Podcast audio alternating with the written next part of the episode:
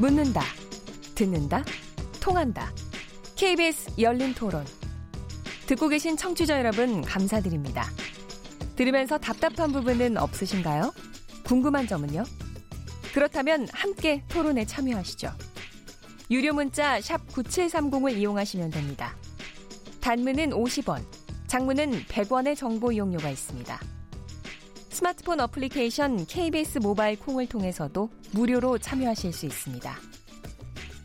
KBS 열린 토론은 언제나 열려 있습니다. 듣고 계신 KBS 열린 토론은 매일 밤 1시에 재방송됩니다. 네, KBS 열린 토론 월요일 코너 정치의 재구성 통해서 정치권의 뜨거운 이슈들 살펴보고 있는데요. 어, 일단 이것부터 먼저 안내해 드리겠습니다. 지금 유튜브하고 페이스북, 에서 KBS 열린 토론 생중계 중입니다. 유튜브하고 페이스북 접속하시면은 저희들 바로 보실 수 있고요. 저희가 이렇게 얘기할 때마다 막 오른답니다. 그리고 저 여기 제가 뭐 소개는 못하 못하지만은 여기에 뭐 이준석 의원님 멘트가 제일 많군요. 미남이다. 보기 좋다. 근데 그 다음 얘기는 제가 좋은 읽어주십니까? 그 다음 얘기는 안, 그 다음 얘기는 안 읽어드리고요. 그냥 예. 팬들의 기대를 기대를 저버리지 말아달라고 얘기하십니다. 여러 문자들 주셨습니다. 오늘 정치의 재구성 이슈가 뜨거워서요. 마이케이 어플리케이션 김재숙 아이디님 TV보다 더 재밌게 보고 듣고 있습니다. 파이팅 해주세요. 휴대폰 7595번님 지금의 근본적 경제 문제는 단순히 사람을 바뀐다고 해결되지 않을 거라고 봅니다. 정확한 원인을 판단하고 방향을 설정해야 합니다. 콩으로 김성수 아이디님 국민의 소득이 나아지지 않는다면 소득 경제 성장 정책이 무슨 도대체 무슨 소용인가요? 문재인 정부 집권이 2년 차가 넘어가는데 아직도 기다려달라는 얘기만 하고 있는데 국민들이 납득하기 어렵습니다. 콩으로 김나무 가이드님 보수 야당은 문재인 정권에서 무엇을 하든지 반대만 해서는 안 된다고 봅니다. 구체적 대안이 있어야 국민들도 보수 야당에 힘을 실어줄 겁니다. 콩으로 김건우 아이디 쓰시는 분. 현 정부는 최저임금으로 소득을 늘리려 했으나 실업률, 고용률을 생각 못했고 지금도 못하는 것 같다 안타깝습니다. 시장의 파이는 단순 임금으로 성장하는 것이 아니라고 생각합니다. 기술 발전이라는 모멘텀이 필요합니다. 자, 기술 발전과 혁신 성장에 대한 여러 가지 기본적인 게 사실 좀 일어나야 될 것 같고요. 특히, 특히 경제 위기에 대해서는 저희들도 여러 음. 토론을 했습니다만은 지금 솔직히 이제 세계적인 글로벌 거시적인 경제 위기의 사이클이 또 다가오는 조짐이 보이기 때문에 여러 가지가 상당히 조심스럽습니다. 어, 새로운 저 경제팀 여러 가지 저 건투를 좀 기원하고 싶고요. 이제 두 번째 토론 자유한국당 사정으로 넘어가겠습니다. 오늘, 오늘도 또 여지없이. 아니 뭐 근데 어쩔 수가 없고 오늘은 더군다나 큰 토막으로 나온 게 어, 그동안 김병준 비대위원장이 들어오시면서 한참 또 좀 이렇게 저 주목을 끌다가 그다음에 전원책 위원 들어오셔서 굉장히 또 이목을 끌었단 말이죠. 네. 이거 이거 이것도 뭐큰 직도 아니고 조광 특위의 한 네. 위원으로 모셨는데도 이렇게 한 달 전에 굉장히 큰 화제가 됐는데 한 달 뒤에 불현듯 이게 저 해촉을 하는 이런 저기 상황이 발생이 돼서 이 부분에 대해서 일단은 조금 설명을 해주시죠 내부 사정을 솔직히. 뭐 언론에 보도된 것처럼 이제 김병준 비대위원장과 그 전원책 조광특위 위원 간에 뭐 갈등설이 계속 나오고 또 전원책 그 변호사께서는 어느 누가 보더라도 그래도 보수 진영에 어참 그 탁월한 논객이신데 어 본인이 어또 한국 보수 정당을 살리기 위해서 어 자기가 여러 반대에도 무릅쓰고 이제 한국당에 와서 어 최선을 다해서 뭐 인적 쇄신을 비롯한 당의 쇄신을 하고자 했는데 뭐 여러 가지 그 영입할 때 당시에 자신한테 제시했던 여러 조건들이 이행이 되지 않는다. 그래서 거기에 차이가 있어서 어 자기가 이제 불만을 표현했다라고 하고 또뭐 김병년 비대위원장을 중심으로 한 당 지도부의 입장에서 봤을 때는 유례 없는 권한을 부여한다 했을 때 그 권한이라는 것은 본인이 들어오시는 게 조광특위 위원이기 때문에 네. 조광특위 위원으로서 조광특위가 할 수 있는 모든 권한을 한번 충분히 다 드리겠다 이런 의미지 조광특위 위원회에서 할 수 있는 권한을 넘어서 당 대표나 당의 전반적인 모든 사항에 관해서 어그 뭐 혁신 작업이 됐든 당의 뭐 전당대회 일정이 됐든 그것을 조광특위 위원회한테 정권을 준다는 의미가 아니었다. 여기에서 이제 서로 의견 차이가 남으로써 가장 쟁점이 된 게 그 전당대회 일정 때문에 그랬던 거죠 마지막에 아닙니까? 제, 가 봤을 때 이제 전당대회 일정도 하나의 큰 사유가 됐고 네. 전당대회 일정이 이제 함유하고 있는 내용이 많습니다. 왜냐하면 어, 당 지도부에서는 이제 2월 전당대회를 오래 전부터 당내외에 발표했고 네. 거기에 맞춰서 어, 지금 당무심사위원회가 사실 그 심사를 하고 어, 내년 12월 한 중순까지는 교체되는 국회 당협위원장에서 교체되는 국회의원이나 원외위원장을 정리하고 그 정리가 되면 12월 중순부터 1월 중순까지 한 달 동안 이제 교체되는 당협의 새로운 임무를 영입하는 문제를 해결하고 어 그렇게 해서 이제 모든 당협위원장 교체 작업이 1월 중순에 끝나고 나면 그 2월 말에 한 45일 후에 전당대회를 통해서 새 지도부를 만든다. 이것이 큰 당 혁신의 로드맵입니다. 근데 네. 그 자체에 대해서 이제 전원책 그 변호사께서는 한 6, 7월 정도에 해야 된다. 네. 그러면서 거기에 뭐를 얹었냐면 보수 대통합이라는 이제 조강특위 위원회 권한 범위 밖에 그 보수 대통합 그것을 하기 위해서는 그 6, 7월에 전당대회를 해야 된다. 근데 현실적으로 어 제가 현역 국회의원으로 봤을 때도 당내 인적 쇄신도 하고 또 보수 대통합도 하고 이런 모든 것을 조강특위 위원회에서 한다는 것은 어느 누가 봐도 그 권한을 침범하는 것이고 또 그렇게 해서 잘 될 가능성도 없고 또 무엇보다도 저는 이제 전원책 변호사께서 뜻은 좋고 또 우리 보수 정당을 살리려는 그런 어떤 결연한 의지를 가지고 오신 건 좋습니다만 그 누구도 하기 힘든 그 광범위한 인적 쇄신 정말 현역 국회의원들을 많이 정치적으로 사형 선고를 내리는 일을 하는데 그 과정에서 필요 이상의 너무 많은 말씀을 하셨고 또 말씀과 말씀 사이에 모순되는 그런 말씀을 하심으로써 상당히 그 진정성이나 그 이 당의 쇄신에 대한 그 성공의 가능성이 낮아진 상황에서 또 달리 또 다시 당의 그런 또 다른 권한까지도 다 내가 한번 하겠다 이렇게 나오니까 당 지도부로서는 이렇게 되게 되면 당의 근본적인 기관과 질서 자체가 다 흐트러진다. 그래서 더 이상 이런 행보를 계속 한다면 곤란하다라는 것을 분명히 직간접적으로 전달을 했고 그래도 시정되지 않았기 때문에 경고성 그런 어떤 전달도 했는데 그럼에도 불구하고 또 언론을 통해서 어 본인의 주장 또 본인의 주장이 정당하다는 명분을 계속 주장하다 보니까 이제 당 지도부에서도 이렇게 가다가는 당의 혁신도 전혀 되지 않고 오히려 당이 혼란에 빠진다.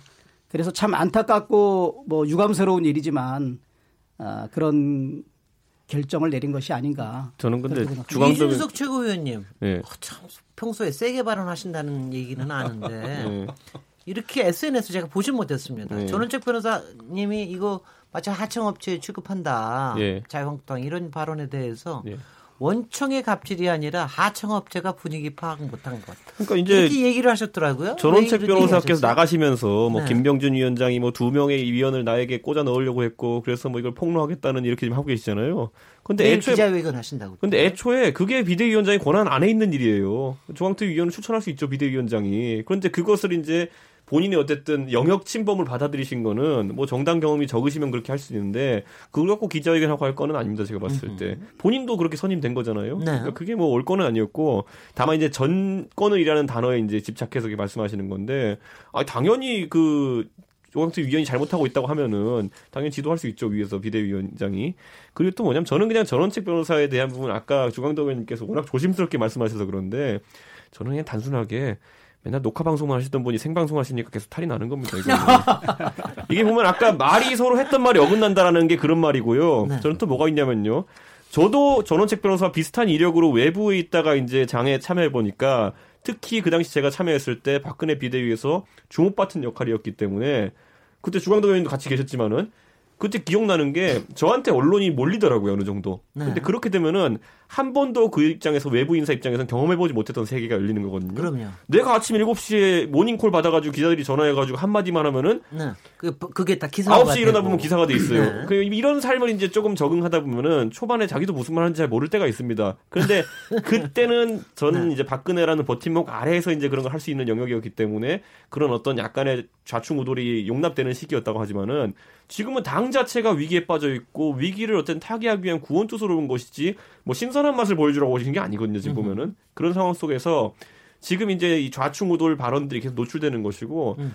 저는 이제 이 상황 속에서 한 가지 타협점을 찾을 수 있었던 게 뭐냐면은 전원책 변호사가 정확하게 김병준 위원장이랑 허심탄회하게 앞으로 정치권에서 내 역할이 뭐고 당신의 역할이 뭔지에 대해서 역할 분담을 하실 수 있으면 괜찮은데 네. 제가 봤을 땐두 분의 외부자들께서 공교롭게도 그 조정이 전혀 안 되었다. 그런 상황 속에서 막, 그막 나오잖아요, 발언이. 예를 들어, 그런다고 대권 갈 줄 아느냐, 이러버리잖아요, 전원책 변호사가. 저 김병준 위원장한테. 조금 심했어요. 예. 그러니까 네. 그런 것들이 굉장히 인신공격적으로 나온다는 게 저는 뭐냐면은 아 전혀 서로의 역할에 대한 공감대가 없었구나.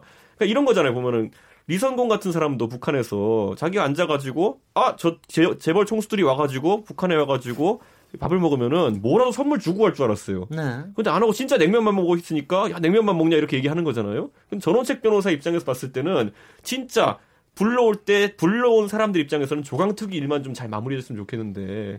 와가지고 그거 안 하고 딴 것만 하고 있으니까 네. 당연히 말이 나올 수밖에 없는 상황이죠. 네, 그- 참고로 저 예, 청취자 여러분 저희는 지금 다 생방송으로 하고 있습니다. 이게 지금 다 다 준비된 아주 이게 아주 갈고 닦인 워딩이 지금 이 생방송으로 나오는 겁니다.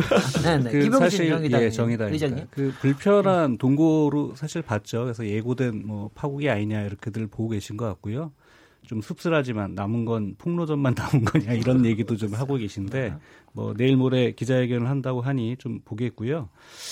그 다만 이제 두 분이 얘기하는 게 이제 정권을 둘러싼 얘기가 조금 다른 것 같기도 하고 같은 것 같기도 한데 뭐 어떤 분은 뭐 어쨌든 정권을 다 받은 거다. 뭐 유례 없는 정권이었지 이게 다 정권이 아니다 뭐 이런 얘기도 하고 있는데 제가 봤을 때는 저 김병준 비대위원장이 어쨌든 사람을 외부에서 본인도 물론 외부에서 오셨지만 데리고 올 때에는 그 권한과 책임을 분명히 얘기했어야 된다고 저는 생각을 해요. 물론 전원책 변호사도 그걸 정확히 확인했어야 된다고 생각하고 그런 점에서 김병준 위원장은 모호하게 처리한 것이다라고 보이고요. 제가 봤을 때는 거기에 비해 이제 전원책 변호사는 좀 무모하게 그 문제를 접근하고 받아들인 게 아니냐 이렇게 싶어요.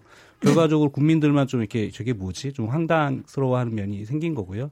그동안 사실 이제 전원책 변호사가 이제 조직 강화 특위를 맡아서 어쨌든 인적 쇄신, 조직 혁신을 좀 해보겠다라고 해서 여러 차례 사실 돌출 발언도 많이 하셔서 사람들은 국민들은 한편으로는 어 저게 어떻게 될까 좀 기대하신 분들 좀 예예 높이셨죠. 예, 그런 면에서 보면 결과적으로 보면 과대 광고를 여러 번 하시긴 했지만 본편은 제대로 치지도 못하고 종영한 게 아니냐 이제 이런 평가들을 받고 있는 거고요. 제가 때 아까 얘기했던 것처럼 뭐 지금 하청이냐 뭐 어? 이런 얘기도 하는데 물론 이제 전원책 변호사는 본인은 어 하청이 아니라 어 도급을 받은 거다. 도급이라고 하면 사실은 본청에서의 지휘 감독권이 없거든요. 넘겨주면 그걸 다 넘겨주는 건데 근데 결과적으로 어쨌든 이제 김병준 위원장은 나는 하청 준 거고 내의 지시 감독을 정확히 너는 받았어야 한다 이런 얘기를 하고 있는 거로 보여서 좀 씁쓸합니다 결과적으로. 제가 한 가지만 네, 덧붙일게요. 네. 여, 여당 의원님 얘기 한마디 듣고서 하죠. 여당 의원님 어떻게 이- 짧게 하세요, 짧게. 예, 이 문제의 본질은 네. 이 인적 쇄신 문제였던 것 같아요. 네. 그러니까 사실 이제 삼고초려로 모셔왔는데 한 달 만에 문자로 해고를 당했습니다. 그런데 이제 문제는 어, 이 전원책 변호사가 조강특위에서 실질적으로 인적 쇄신을 얼마만큼 할 수 있느냐가 아마 핵심일 것이었을 것이고요. 네. 그런데 어, 인적 쇄신은 평상시에는 조강특위에서 할 수밖에 없고 그 선거 때는 공천심사위원회에서 할 수밖에 없거든요. 그렇죠. 그래서 이제 아마 조강특위에서 무리하게 아마 인적 쇄신을 할 수 있다라고 판단을 했던 것 같은데 원래는 할 수 있는 것인데 문제는 이제 그런 거죠. 좀 순진했던 거 아니냐. 결국은 우리 좀 자유한국당의 좀 당 사정을 좀 정확히 잘 몰랐던 거 아니냐라는 생각이 좀 들고요. 너무 그냥 그 사실 쉽지 않은데 혁신이나 인적 쇄신이 쉽지 않은 것을 너무 그냥 의욕만 가지고 어 무리하게 그냥 도전을 했다가 아 이렇게 이제 결국은 문자로 해고당한 이런 경우가 아닌가 이렇게 보여지는데 핵심은 인적 쇄신 문제였을 것이다 이렇게 보고 있습니다. 네, 네. 뭐 이제 시- 자유한국당 청취자를 위해서. 추광동 의원. 문자 해촉은 사실 실제를 보면 상당히 이제 오해적인 부분이 많습니다. 그 전날도 김용태 사무총장이 찾아뵙고 한 4시간 이상을 그렇다고 대화를. 했고 네. 또 비대위원장도 직간접적으로 여러 말씀을 했는데 어 결과적으로 이제 그 해촉을 통보한 것은 이제 문자로 보냈기 때문에 그런 것인데 그 사전에 다 실질적으로는 이제 내용이 전달됐던 것이고 아 당의 그 관계자들 말씀은 아 주로 그 이제 생활 사이클이 주로 아침에 주무시고 저녁에 이렇게 일어나시고 이제 그런 게 많아서 아, 그날은 불가피하게 당내에서는 일과 시간에 결정을 했고 그것이 어, 당시에는 이제 통화가 되지 않는 그런 상황이었기 때문에 불가피하게 문자로 했다라는 그런 관계자 얘기도 들리고요. 아까 이제 그 정의당에서 그 도급으로 알았다 이제 저는 도급으로 알았다 하시더라도 도급은 도급의 대상과 범위가 있는 거지. 도급도 마찬가지죠. 예. 그래서 저는 이제 이런 표현을 한번 어, 청취자한테 드리고 싶어요. 만약에 대통령께서 경제가 굉장히 어렵고 이제 힘들어요. 그리고 지지율도 떨어졌고 그럴 때 대통령께서 정말 유능한 그 전문가한테 경제부총 리를 맡아달라. 그랬더니 그분이 여러 번 고사한단 말이에요. 그래서 3고초려, 10고초려를 해서 그분을 경제부총리를 모셔왔습니다. 근데 그분이 뭐 경제정책을 수립하고 경제정책을 펼치고 이제 이런 거에 한정되면서 정권을 주겠다 했- 했을 때 당연히 경제부총리로 오시면 그 경제정책 수립하고 경제총괄 지휘하는 거기에 있는데 경제부총리로 들어오시고 나서 내가 국방도 뭐 하시고 뭐 외교도 하시고 막 통일 문제도 관여하시고 그렇게 되면은 그 전권을 주겠다는 뜻이 전문가들 사이에서 특히 전원책 변호사 같은 게 변호사이기 때문에 조광특위 의원으로 와서 한국당 인적 쇄신이 가장 지금 국민의 관심사니까 인적 쇄신을 해달라 그 조광특위 업무를 해달라 거기에 대해서 어 유례 없는 정권을 주겠다 하면 그 지금 당원 당규에 보면 조광특위에서 그 인적 쇄신을 위해서 공모를 하고 어 어떤 결정을 하더라도 그게 최종 결정이 아니고 그것이 당의 지도부인 그 지금은 이제 비상대책위원회이죠. 비상대책위원회라서 비상대책위원들의 의결을 받아서 비상대책위원장이 최종적으로 그 새로운 조직위원장을 임명하고 하게 돼 있습니다. 네. 그렇게 돼 있지만 이번에 한해서는 조강특위위에서 활동을 하면 그러한 인적 쇄신에 관해서 정말 뭐 아주 특별한 사정이 없는 한 결정을 최대한 존중해서 그대로 의결을 하겠다 그 정도로 이해를 해야지 네. 제가 비유한 것처럼 경제부총리가 국방도 아, 하고 그럼요. 의결도 하고 그러는 건 아니다. 현실 정책이나 이제 이런 점에서 네. 정말 아까 의욕을 너무 많이 가지고 계시다 보니까 많은 말씀도 하셨고 또 그러다 보니까 이게 본인 스스로도 좀 스텝이 좀 꼬인 면도 있고 그, 저, 어, 예. 그래서 당의 전체적인 아, 권한과 당의 기강이나 질서에 있어서 오히려 그분은 좀 자유스러운 면이 있기 때문에 그런 부분에 대한 고려가 부족해서 이런 예, 문제가 저도 생긴 게 아닌가 그렇게 지금 생각합니다. 정의당인데요. 김영신 네네. 정책위원장. 그러니까 사실 지금 외연상 외관상 드러난 이유로만 보면 도대체 뭘 갖고 저러나 이럴 정도로 사실 허망해요. 허망하고요. 그런 점에서 저도 최소한 어 뭔가 이제 물갈이로 표현하기 좀 그렇지만 어쨌든 이제 그 당협위원장의 교체의 범위와 비율을 예를 들면 어 지도부랑 얘기를 했는데 뭐 지도부는 예컨대 뭐 20% 선이었다라고 한다면 예컨대 전원책 변호사는 그동안 이제 쌍 물갈이란 표현은 썼지만 뭐 일부에서는 뭐 5, 60%라는 얘기도 잠깐 해서 그럼 이거 갖고 싸운 거냐?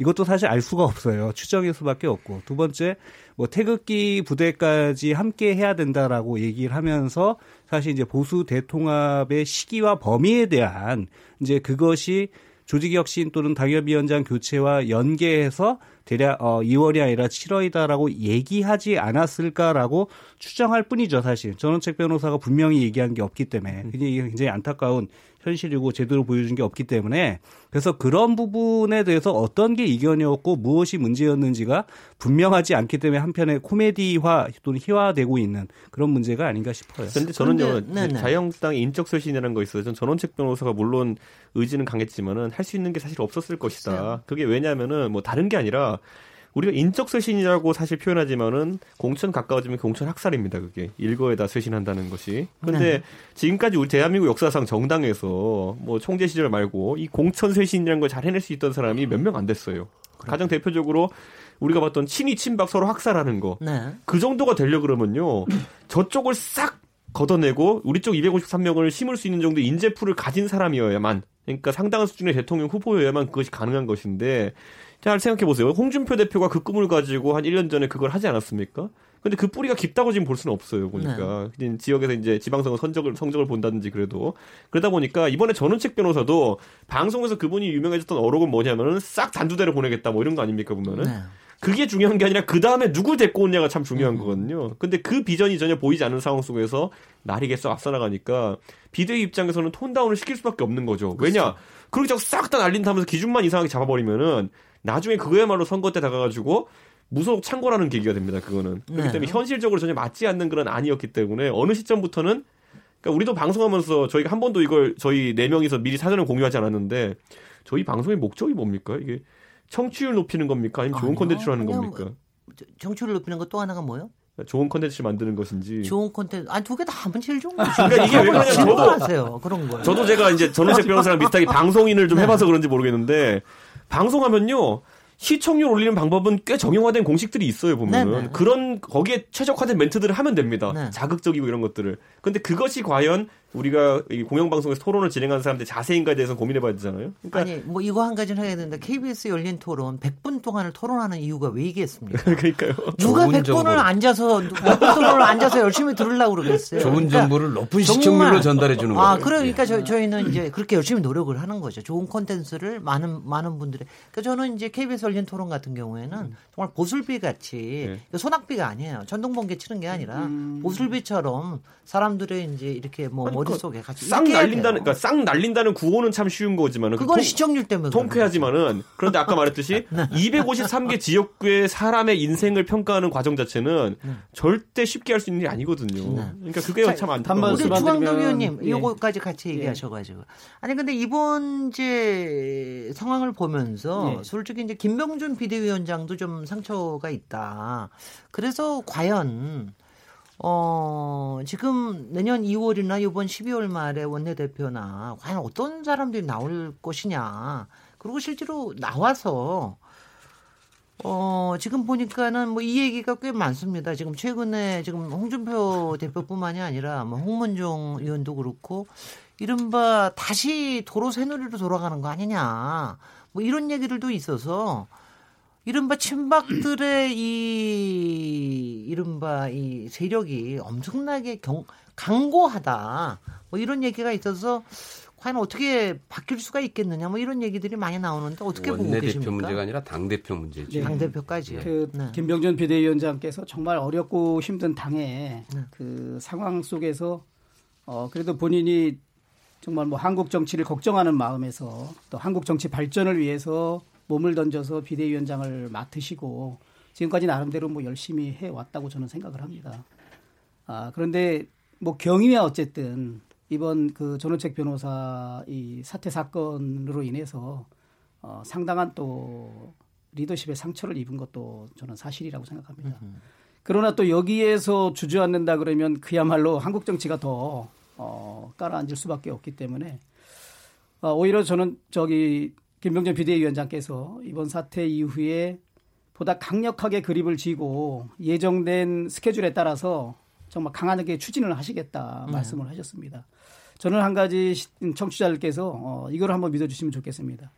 110명의 현역 국회의원들이 자신의 그 당협위원장 지위를 다 흔쾌히 어, 맡기고 어, 공정하게만 평가한다면 그게 30%가 됐든 40%가 됐든 어, 당협위원장에서 지위를 박탈하는 것에 대해서 사실 전권을 우리가 맡겼던 것입니다. 네. 그러니까 전원책 변호사는 그 인적 쇄신 그 업무만 해도 정말 상당히 중요하고도 상당히 막중한 그런 권한을 사실 쥐고 있었던 겁니다. 근데 그것에 대한 아마 인식이 아니면 그거보다 더큰 어, 생각을 했던 것 같고요. 아, 그리고 이제 전당대회 후보들과 관련해서 어, 말씀을 드리면은 뭐 여러 이제 지금 사람들이 고민을 하고 있고 어, 또 준비도 하고 있고 어, 또 상황을 보면서 또 출마 시기 또 당의 입당 시기 등을 어, 고민하고 있는 것 같습니다. 네. 저는 가급적이면 그 보수 진영에서 최대한 많은 분들이 당에 입당하셔서 그 전당대회에서 한번 어, 우리가 뭐 그 슈퍼스타 K 해서 경쟁을 하면서 우리 팬들이 네. 어, 기대하고 지지를 많이 보내듯이 그래도 한번 보수 몰락해 가고 있는 이 보수 진영, 보수 정치 또 대한민국 보수 정치에 그래도 새로운 한 줄기 희망을 좀 주는 그런 전당대회가 됐으면 정말 좋겠다는 별로 재미없는 합니다. 자유한국당 내부 문제로 너무 많이 토론하는 거 아니에요? 아니 더불어민주당 내부는 요새 아니, 너무 재미가 없던데 아무 얘기 김기현 의원님 말씀하신 내내 웃고 계셨잖아요. 다른, 다른 주제로 넘어가죠. 아니, 마지막으로 대신- 훨씬 더 훨씬 더 자유한국당 얘기를 재밌어합니다 대신 사람들이. 오히려. 진보 아니 제가 한마디만 할게요. 진보- 네, 예, 마무리. 예. 지금 이제 뭐 홍준표 전 대표나 홍문종 전 사무총장의 이제 이런저런 페북이나 네. 언론을 통한 발언들을 접하면서 이게 뭐 도로 옛날로 돌아가는 거 아니냐. 글쎄, 그런- 또, 또 그런 개파. 싸움으로 하는 거 아니냐 그런데 네.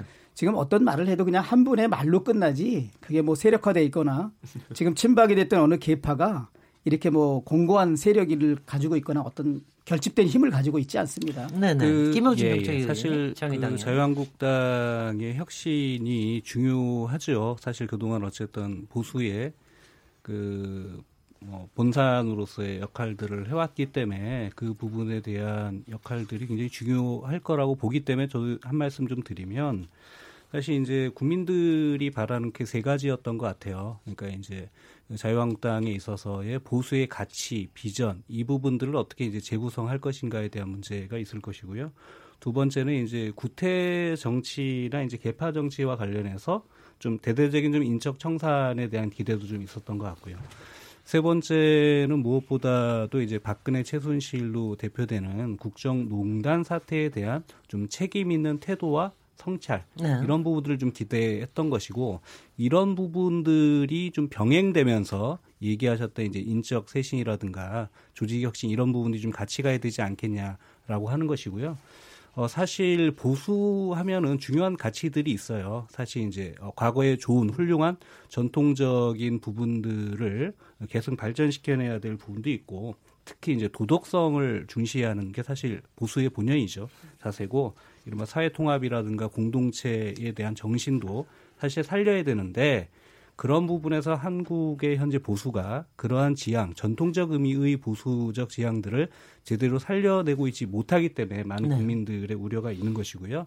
조금만 더 덧붙이면 어, 이런 부분들을 한번 좀 이렇게 그 반문해서 좀 그 고민해봐야 되지 않겠냐. 어쨌든 그동안 이제 뭐 예컨대 빨갱이로 대표되어지는 좀 반공 반복적인 사고가 좀 강한 게 아니라고 하는 부분에 대해서 어떻게 어, 어, 해소할 거냐의 문제도 있을 것이고요.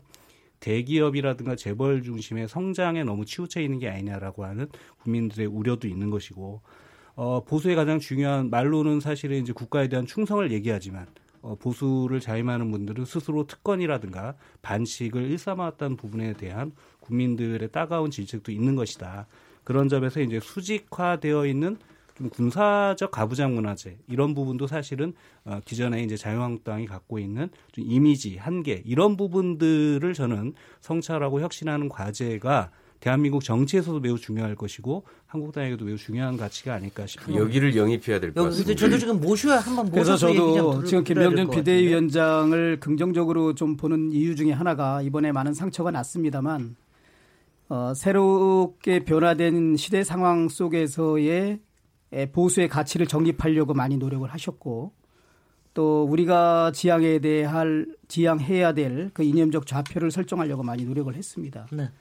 그리고 이제 두 번째로는 우리 당의 어떤 그 풍토 그리고 우리 당 국회의원들을 비롯한 정치인들이 가지고 있는 어떤 체질을 좀 개선하고 어 여러 가지 기존에 우리가 의정 활동이나 정치 활동을 통해서 아 국민들한테 좀 그 눈살을 찌푸리게 했던 그런 어떤 행태들 그것도 좀 대대적으로 바꿔야 된다. 그리고 이제 세 번째로는 정말 이 시대적으로 공감되고 국민이 눈높이에 맞는 그런 좀 새로운 인물들을 영입하는 거, 새 인물을 수혈하는 거.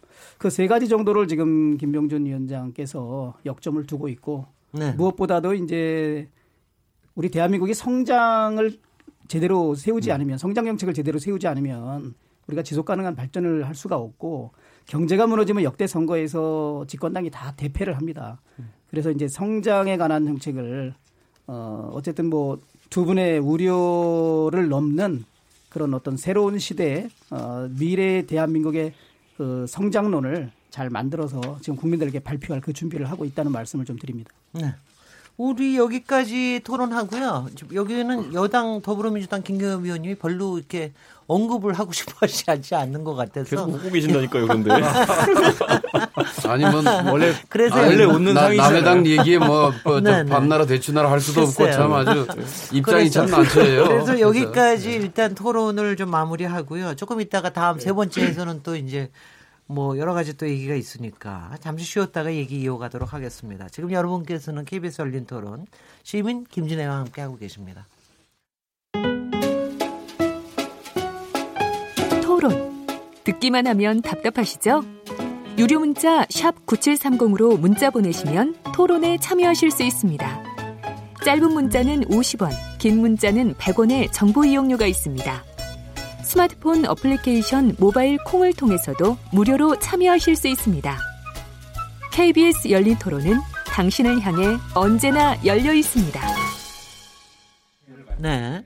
KBS 열린 토론 저희 월요일 정체 재구성 역시 동영상으로 하니까 멘트들이 굉장히 많이 나오고요. 멘트들도 잘생김, 멋짐 뭐 이런 거 많이 나오는데 제가 소개해 드릴 수가 없습니다. 지금 유튜브와 페이스북에 들어가시면은요. 이게 KBS 열린 토론 치시면은 나오고요. 생중계 중이니까 바로 접속하셔서 보시면 되고요. 또 유튜브 같은 경우에는 나중에 이제 재방송도 해서 보시면 됩니다. 바- 그래도 그래- 그래도 역시 저는 듣는 게 최고입니다. 팟캐스트로 열심히 들어주시면 더, 고, 더 고맙겠습니다. 여러 청취자분들께서 의견 주셨는데요. 몇 개 소개해드리죠. 휴대폰 8838번님. 지금 한국당은 뼈를 깎는 고통으로 인적 쇄신되어야만 그나마 보수층의 자존심을 살릴 수 있다고 봅니다. 현역 의원들 대다수 교체가 없는 혁명적인 당 쇄신이 아니라면 국민들 대다수는 자유한국당의 손을 잡을 것 같지 않아 보입니다. 휴대폰 0678번님. 홍준표 전 대표, 전원책 변호사 등 노이즈 마케팅으로 시선 끌기에는 성공했을지 몰라도 오히려 큰 틀에서는 자유한국당 표를 깎아먹고 있다고 봅니다. 콩으로 차광에 있는 아이디님, 말만 혁신을 외치고 여전히 답이 없는 거대 야당인 자유한국당을 보면 나라의 미래가 걱정이 됩니다.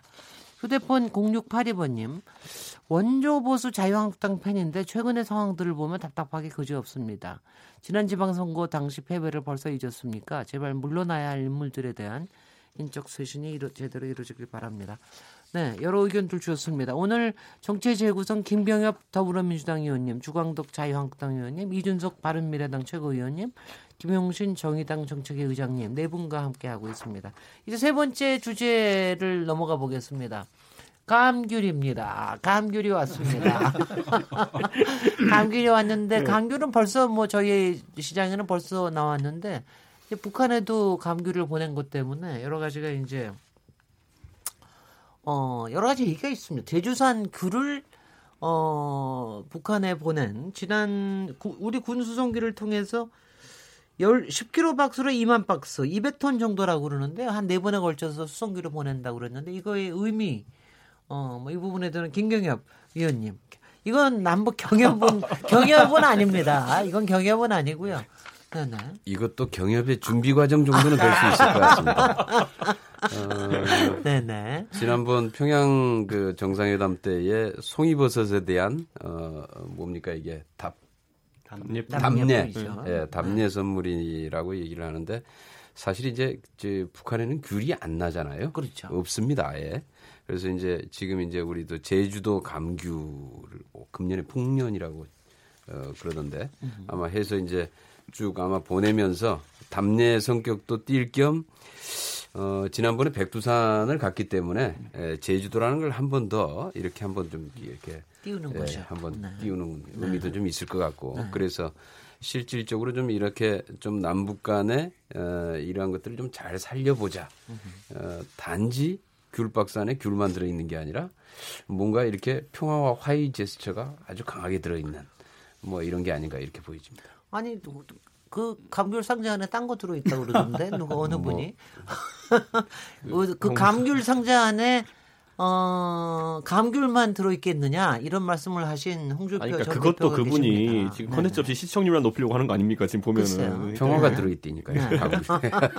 네 이준석 이준석 저는요 이게 사실 뭐 전 자유한국당도 입장이 크게 다르지 않을 거라 봅니다. 뭐 홍준표 씨 개인의 입장은 좀 다를 수 있겠지만은 네. 뭐이 부분에 있어서 저는 만약에 이것이 뭐 쌀이다 이랬으면은 그건 혹시 국제사회가 우려하는 대로 뭐 군량 및 전용 우려라든지 여러 가지 있겠지만은 귤은 우리 겨울 되면 한 박스씩 사 먹지 않습니까? 뭐 이거 오래 놔두면 뭐 썩고 이래가지고 먹지도 못해요 나중에 한 두 달 정도 가죠. 네. 두 달씩이나 가요? 저는 아, 열심히 썩던- 잘 저기 하면은 두 네, 달 정도. 그래서 저는 네. 그렇게 이런 특성을 가진 물자이고 무엇보다도 이게 그 단순히 그냥 주는 것이 아니라 과거에 보면은 송이를 그때 시가로 한 15억어치 이렇게 보냈는데 네. 귤 이거 뭐 100톤 해가지고 200톤 해가지고 시가대로 하면 3, 4억 정도 된다고 하는데 사실 말로 받고 되려주는 형식인데 저는 이 정도의 어쨌든 서로 담례품이라는 거는 상식선에서 용인이 된다. 그래서 미국 측에도 미리 통보를 했고 그 제재에 크게 위반되지 않는다는 결론을 보였기 때문에 저는 이것을 만약에 무슨 정쟁화 삼으려고 한다면은 저는 그거야말로 아예 목적 자체가 반평화 있는 것이 아니냐 이런 의심 받을 수 있다. 아니 근데 홍준표 전, 전 대표가 그런 발언을 한 건 무슨 의도가 있는 그분은 건가요? 제 생각엔 반평화 이런까지 가지도 않고요. 네.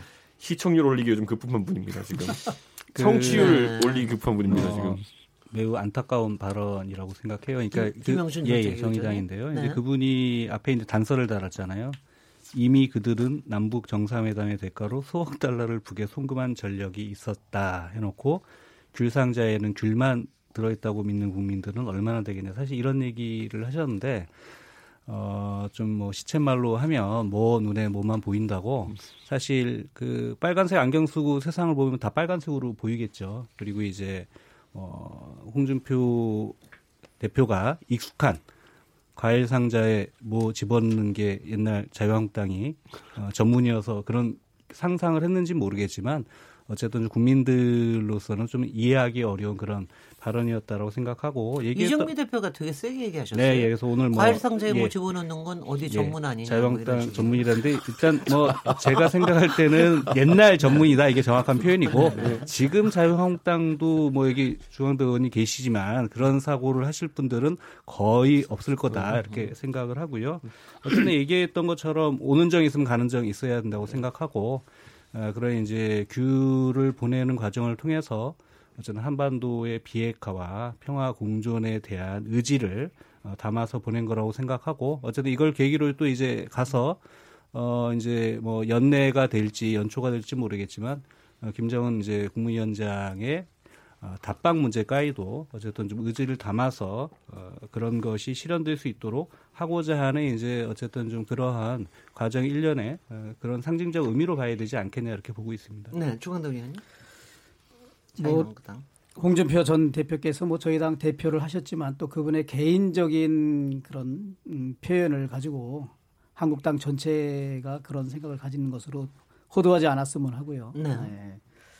저는 뭐 이제 한국당에서는 어쨌든 남북 관계에서 비핵화의 좀 실질적인 실행, 이행이 좀 있으면 좋지 않겠느냐 그런 생각을 하는 가운데 아, 또 여러 가지 말이 있을 수 있는데 이번 뭐 귤 사건 그 자체만으로 보면 그래도 우리가 대한민국의 지도를 보면 그 북쪽의 백두산, 남쪽의 한라산이 우리 한민족의 민족 정기의 뭐 상징적인 그런 산 아닙니까? 그래서 그런 부분에 관해서는 뭐 이런 상징을 해서 하나의 뭐 염원이 아닌가 남북 간에 뭐 좀 이렇게 아, 교류가 진전되고 뭐 같이 공동으로 번영하고 그럼으로써 이제 영원히 평화가 좀 정착돼서 이게 뭐 진영 논리나 정치적인 뭐 이런 이해관계를 떠나서 우리가 역사의 그 한 시간대를 살고 있는데 뭐 3천 년, 5천 년, 만 년 역사의 큰 시각에서 보면 아, 그 옛날에 어, 2018년에 그런 일이 있었구나. 네. 아, 그런 뭐 역사적인 평가를 한다 그러면 저는 뭐 긍정적으로 보여집니다. 다만 이제 이러한 행위를 하면서도 또 뭐 미국과의 여러 가지 사전에 절차도 밟고 했다 하니 이런 거는 좀 쪼잔하게 이렇게 보지 말고 네. 좀 이렇게 큰 틀에서 좀 대범하게 볼 필요가 있다. 뭐 그래 국민의 뜻이 그런 거 아닐까? 네. 저는 개인적으로 그렇게 생각합니다. 아 근데 들, 요번에 들, 알고 보니까 그동안 계속해서 귤을 보내왔다면서요? 이명박 정부에서도 그렇고 그러니까 이게 사실 이제 그렇고. 제주도 차원에서도 그렇고 네. 이게 북한에 이제 아무래도 비타민 C 공급원 자체가 좀 부족하다 보니까 그런 네. 대북 지원 사업들을 해왔던 것이 사실이고 뭐 아까 말했듯이 귤이라는 아이템의 특성상 뭐 지역색도 있겠지만 아까 음. 장기 저장이 힘들다 이런 것들도 있고 해서 자주 대북 이제 에, 송출 품목으로 거론했던 것이기 때문에 네. 저는 이거를 이제 뭐 건술 잡아서 혹시 나중에 또 뭐 귤값이 오른다고 이거 보내서 올랐다고 주장하는 분도 있고 요즘은 하도 이런 식의 뉴스가 성행하다 보니까 네, 네. 저는 그런 일까지는 없었으면 좋겠다라는 생각하고 저는 당장 우리 이 수송기가 이제 싣고 갔다는 것 때문에 이제 좀 어, 안 좋게 보시는 분도 있는데 사실 네. 우리 군용기가 북한 공역에 진입할 수 있다는 것만 해도 저는 큰 변화라고 생각하거든요. 네. 그렇기 때문에 그런 것도 꼭 나쁘게만 볼 상황은 아니다. 다만 아까 주강덕 의원님 말씀하신 것처럼 북미 관계에 있어가지고 어느 정도의 지금 어 약간 변화는 느껴지지 않습니까? 약간 뭐 일정들이 지연되고 이런 모습이 있는데 사실 그러다 보니까 아까 답방 얘기도 나왔지만은 네. 김정은 위원장의 답방이라는 것도 너무 서두르지는 않았으면 좋겠다. 왜냐하면 이번에 이제 대통령께서 김정은 위원장을 만나는 것 자체는 파격적인 뉴스가 아닙니다. 그렇죠. 앞으로 이제 실질적인 변화가 있을 때 뉴스가 되는 것이고 그러기 위해서는 우리 국민들이 좀 기다릴 수 있는 것이기 때문에 조급하지 않았으면 좋겠다는 생각합니다. 네. 근데 그왜 김경엽 의원님 왜 말씀이 이렇게 없으세요? 더 얘기를 좀 하셔야지. 아니라 그 저한, 저한테는 저한테는 별로 안 물어보는데. 아니 근데 이번에 이렇게 감귤이 가고 나면은 예. 분명히 이제 뭐 이게 뭐 환기가 주요 환기가 되지 않겠습니까? 그래 올해 안에 가기로 했었지. 그래 이걸 어떻게 해야 되나? 근데 미국은 어떻게 해야 되나? 이런 것들은 이제 좀 이루어질 거 아니에요? 아마 이제 이런 게- 이런 게 송이, 게- 송이는 드셨을 거 아니에요. 이런 게 계속 이제 좀 시장면 그 아니에요. 주고 받는 과정이기도 한데 네. 이번 주에도 이제 그 통일전선 분가요? 거기에 네네. 지금 이종혁 뭐 부위원장 그다음에 김성애 이렇게 해서 내려오죠. 그다음에 또 이번 주에 아마 또 이렇게 통일부 차관하고 이렇게 아- 아마 또 올라가는 것도 있습니다. 네. 예, 북한에 지금 평양 다시 방문하는 것도 있고 그래서 아마 좀 실무적인 일들이 계속 좀 그 진행이 진행이 될 것 같고요. 그다음에 이제 문제는 좀 사실 이제 핵심은 남북 관계는 사실 큰 문제가 없는데 여기서 지금 이제 북미 관계가 문제입니다. 그렇죠. 그 북미 관계가 진전이 돼야지 사실 남북 관계도 여기에서 이제 더 앞으로 좀 나갈 수 있는 그런 여건이 있는 거 아닙니까? 그래서 이번에 이제 좀 고위급 회담 음이 잘 이루어지고 아마 내년 초가 될지 언제쯤 될지 모르겠지만은 북미 정상회담이 일정 정도 성과를 내야만이 어, 이것이 아마 제재 완화와 비핵화의 진전이 어떻게 여기에서 타결이 이루어지느냐에 따라서 어, 남북 관계도 거기에서 이제 얼마만큼 사실 좀 속도가 날지가 결정이 될 것으로 보고 있습니다. 아니 제가 한 가지 뉴스를 재미나게 본 게 원희룡 도지사가 그 김정일 위원장 오면 한라산 백록담에 헬리콥터로 내릴 수 있다, 착륙할 수 있다 이 얘기를 하셨더라고. 그 기술적으로 가능한 겁니까? 거기 바람 같은 거 안 불어요? 그래서 이제 처음에는 이제 환경단체 등에서 원희룡 지사의 그런 발언을 놓고 네. 한라산 위에다 그런 어떤 헬기장을 영구적으로 설치하는 것이냐 해서 영구적은 아니겠지. 비판했는데 사실 네. 이게 헬기 착륙장이 지금 있답니다. 예. 그리고 이제 제가 이- 이국 쪽 아, 분하고 안 해요? 아니요, 아니요. 어, 네, 그 네. 위에 아, 아, 저기에서 위에는 있고 있고. 네, 네. 조난 뭐 그런데 이제 큰 헬기는 못 간다 이건데 그러니까요. 지금 작은 헬기는 내릴 수 있는 착륙장이 제가 최근에 이제 이국종 교수 책을 읽는데 거기에 보면 이런 게 나와요. 미군 환자 수송할 때 블랙호크 헬기를 갖고 오는데 국내 병원에 아무데도 그런 큰 크기의 헬기장 만들지 않아가지고 네. 본인이 그 주차장에다가 H자 그렸다 그러더라고요. 그렇죠. 그러니까 이게 사실 헬기장이라는 게 우리가 생각하기에는 뭐 콘크리트 치고 이렇게 해가지고 영구적인 시설로 꼭 만들어야 되는 게 아니라 약간 안정적인 착륙 돼요. 장소를 만들면 되는 것이기 바람만 때문에 세지 않으면 돼요. 예, 한라산에도 그 정도의 영역은 만들 수 있다고 이제 네. 했기 때문에 저는 원지사님이 하신 해명대로 그 정도는 뭐 환경 파괴에 큰 문제가 되지 않을 것이다 이렇게 생각합니다. 네네. 아, 네네. 예, 예. 네, 그 김영신 정책위. 네, 정의당인데요. 지금 뭐 김정은 위원장의 답방 문제가 물론 아까 이제 이윤석 위원이 얘기했던 것처럼 굳이 서두를 이유는 없긴 한데 지금 국면에서 좀 어떤 의미를 가질지 한번 생각해 볼 필요는 있는 것 같아요. 얘기하셨던 것처럼 지금 북미 간의 협상이 약간 교착 국면에 좀 들어가 있는 국면적 성격이 좀 있어요. 그거는 이제 어, 비핵화와 관련된 사실 이제 로드맵 문제라고 생각을 하고요. 뭐 예를 들면 어, 핵 시설 리스트를 내라 공개해라라고 했을 때 북한은 예를 들면 아니 그걸 하나 하나 지금 다 밝히면 신뢰가 확- 그 쌓여 있지 않은데 너희가 공격 리스트로 삼냐 이런 얘기도 이제 한다는 얘기도 들었어요. 그러니까 사실 이제 일괄 타결돼야 될 성격도 좀 있는데 지금 이제 상호 간의 그런 불신 문제, 신뢰가 쌓이지 못한 문제라든가 아니 협상 과정에서의 약간의 좀 이제 힘, 뭐 힘고르기 또는 뭐 그 힘겨루기 이런 부분까지 좀 겹쳐서 이제 교착 국면에 좀 있다라고 보고요. 내년 초에 어쨌든 뭐 트럼프 대통령의 좀 이렇게 뭐 의지나 계획으로 내년 초쯤에 네. 뭐 2차 그 북미 간의 그 정상회담을 추진해 보겠다라고 얘기를 하고 있는 상황이라고 한다면 저희는 오히려 기간에 이제 뭐 조정자 역할, 균형자 역할들을 얘기했는데 어, 단지 대화해라, 대화해라 라고 하는 수준을 넘어볼 필요도 있다고 생각을 해요. 그러니까 지금 문제가 되고 있는 게 사실 비핵화와 관련된 로드맵 문제인데 아까 그런 것처럼 단계별로 북한과 미국은 서로 무엇을 그 내놓을 것이냐, 아, 무엇을 이행할 것인가에 대한 사실 세밀한 상호 이행 계획서가 사실 이게 필요한 건데 지금 이제 양쪽에서 힘겨루기 하고 있는 부분들에서 한, 그 한국 정부가 충분히 얘기를 듣고 필요하면 조정의 초안들을 만들 수 있을 거다. 그 계기를 아, 김정은 위원장이 한국으로 답방을 하게 되면 그걸 계기로 해서 이제 어 남북 정상 간의 큰 틀에서의 의견 접근들을 이루어내는 과정을 통해서 일정의 교착 국면에 좀 빠질 수 있는 그런 부분에서 오히려 북미 간의 그런 협상과 대화를 촉진할 수 있는 조정자 역할을 하는 그런 계기로 삼을 수 있다. 근데 물론 이것에 대해서 일정 정도 어 뭐 남북 간의 실무적인 접촉이 과정을 통해서 확보돼야 될 신뢰 문제가 쌓인다고 한다면 저는 적극적으로 답방 문제로 그 문제를 풀어낼 수도 있지 않냐 이런 생각도 해볼 수 있다고 생각합니다. 네, 김경희 의원님 혹시 추가하실 말씀이 없으시면은 제가 오늘 조금 시간을 조금 더 드려서 사실 오늘 저희가 오늘 조금 이제 사실은 여유롭게 여기서 얘기를 지금 하고는 있지만 사실은 국회도 굉장히 마음이 바쁜 것 같고요. 지금 해야 될 일이 한두 가지가 아닌 것 같고 정부도 지금 뭐 굉장히 마음이 여러 가지 바쁜 것 같아요. 복잡하기도 하고 바쁘기도 하고요. 대북 문제뿐 아니라 경제 위기에서 굉장히 바쁜 것 같고 사실은 자유한국당도 지금이 이게 잠깐의 내분인 것 같지만 사실은 굉장히 중요한 시점에 어떤 결정이 내려져야 되는 이런 때가 아닌가 싶어서 네. 굉장히 좀 그러실 것 같아서 여러분들 자유 의사로 한, 한, 한 1분 3초 정도씩 여러분들이 꼭 원하시는 부분들 마무리 발언으로 이렇게 좀 하도록 저는 사실 오늘 국회 얘기를 못해서 국회 얘기를 못해서 조금 아쉽기는 하거든요. 얘기 시작하도록 하겠습니다. 오늘 오늘은 김영신 저 이준석 최고위원님부터 오늘 먼저 시작하시죠. 저는 이제 정치하면서 그 다른 사람의 말을 인용할 때 자주 인용하는 문구가 두 개 있는데요.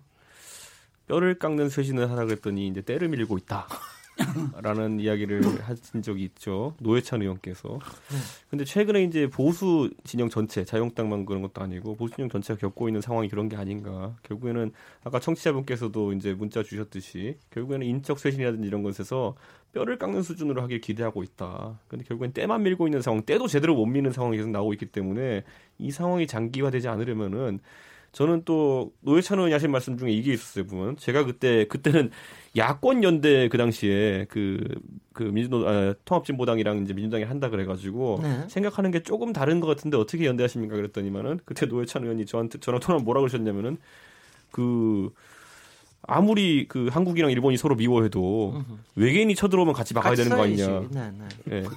외계인이 쳐들어 기억납니다. 네, 그 말을 하셨잖아요. 네, 근데 네. 지금 그 상황이 저는 어느 정도 국민을 바라봤을 때는 야권에게 적용될 수 있다. 네. 지금 뭐 다른 지점들이 좀 있고 서로 과거 간에 앙금이 좀 있을 수 있겠지만은 꼭 자유한국당과 바른미래당뿐만 아니라 뭐 정의당과 민평당까지라도 최근에 있던 경제 이슈나 아니면 이런 부분에 대해 가지고 우려된 지점이 있어 가지고는 힘을 합쳐서라도 좀 야당이 견제 역할을 해야 된다. 음. 저는 그런 측면에서 기존에 어쨌든 뭐 전원책 위원이라든지 아니면 여러 인사들이 막 던져놓은 이런 보수 대통합론이 별로 이제 진정성 없어 보이는 제안들보다는 저는 그런 작은 연대부터 시작해가지고 어 좀 정책적인 면에서 성과를 내보는 것이 어떨까 이런 생각하면서 네.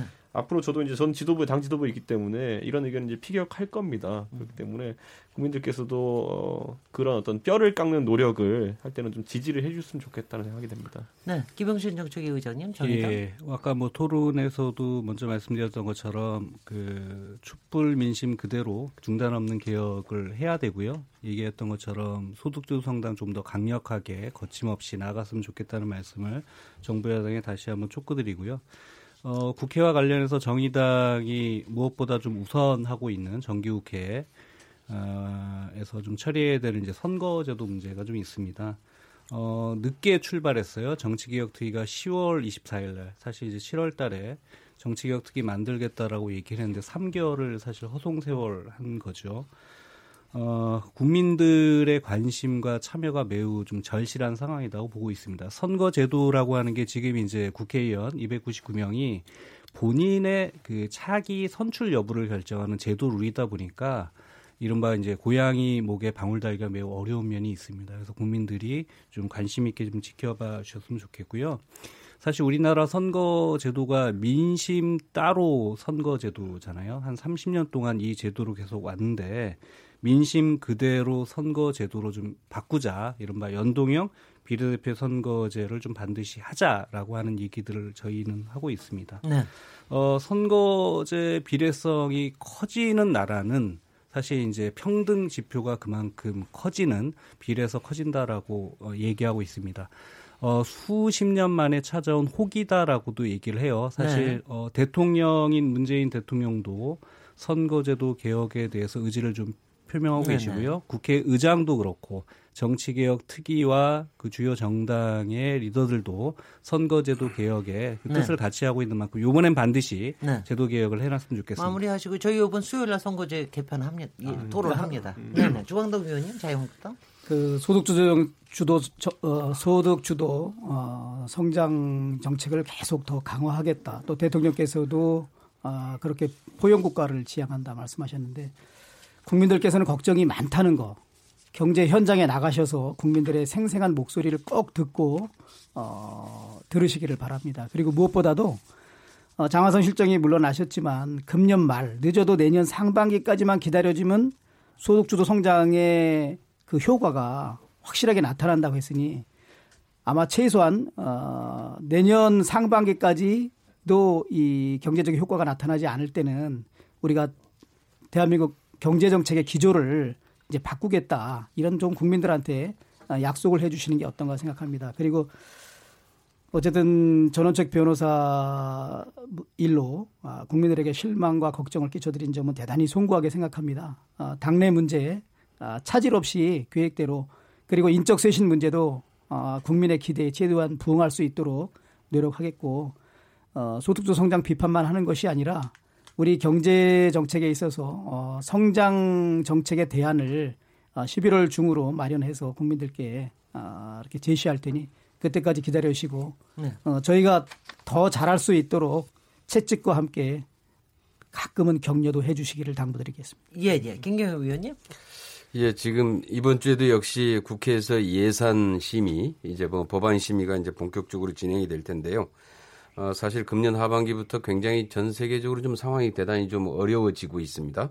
어, 미중 무역 갈등과 보호무역주의 강화로 해서 경제 불확실성이 대단히 좀 증대되고 있고 또 우리는 또 내부적으로 아직 좀 내수 침체에서 벗어나지 못하고 있는 상황이죠. 그 특히 우리 경제 중에서 이제 민생경 민생이 참 어려운 특히 이제 하위 소득 그 양극화로 인한 하위 소득자들의 어, 서민 경제가 대단히 좀 어려운 상황인데요. 여기에다가 지금 4차 산업혁명이 본격화되면서 어, 이 smart factory, 그러니까 네. 공장 자동화가 진행되면서 사실 지금 현재 6, 700만 개의 일자리가 줄어들 것이다. 이렇게 네. 보고 있죠. 그리고 새로 200만 개가 생긴다고 그러는데 결국은 합제 둘을 합- 같이 계산하더라도 4, 500만 개의 지금 일자리가 계속 줄어들 거라는 거거든요. 네. 굉장히 비상한 시기라고 보여집니다. 이런 금년 아마 정기국회에서 이런 문제들을 감안해서 우리가 예산이나 법안 심의에 좀 박차를 가해야 될 것 같고요. 네. 국회에서 이런 부분들을 제대로 좀 성공시켜 내는 정기국회가 됐으면 하는 바람입니다. 예, 예. 이제 마칠 시간인데요. 오늘 토론에 참석해 주신 김경협 더불어민주당 의원님, 주광덕 자유한국당 의원님, 이준석 바른미래당 최고위원님, 김용신 정의당 정책위 의장님 네 분께 감사드리고요. 오늘 여러 이슈를 나눴지만 이거 이것이 다 현장에서 하나하나 좀 발전되고 실천되는 그런 주일이 됐으면 좋겠다는 마음입니다. 저는 내일 7시 20분 다시 돌아오겠습니다. 감사합니다. 감사합니다. 네.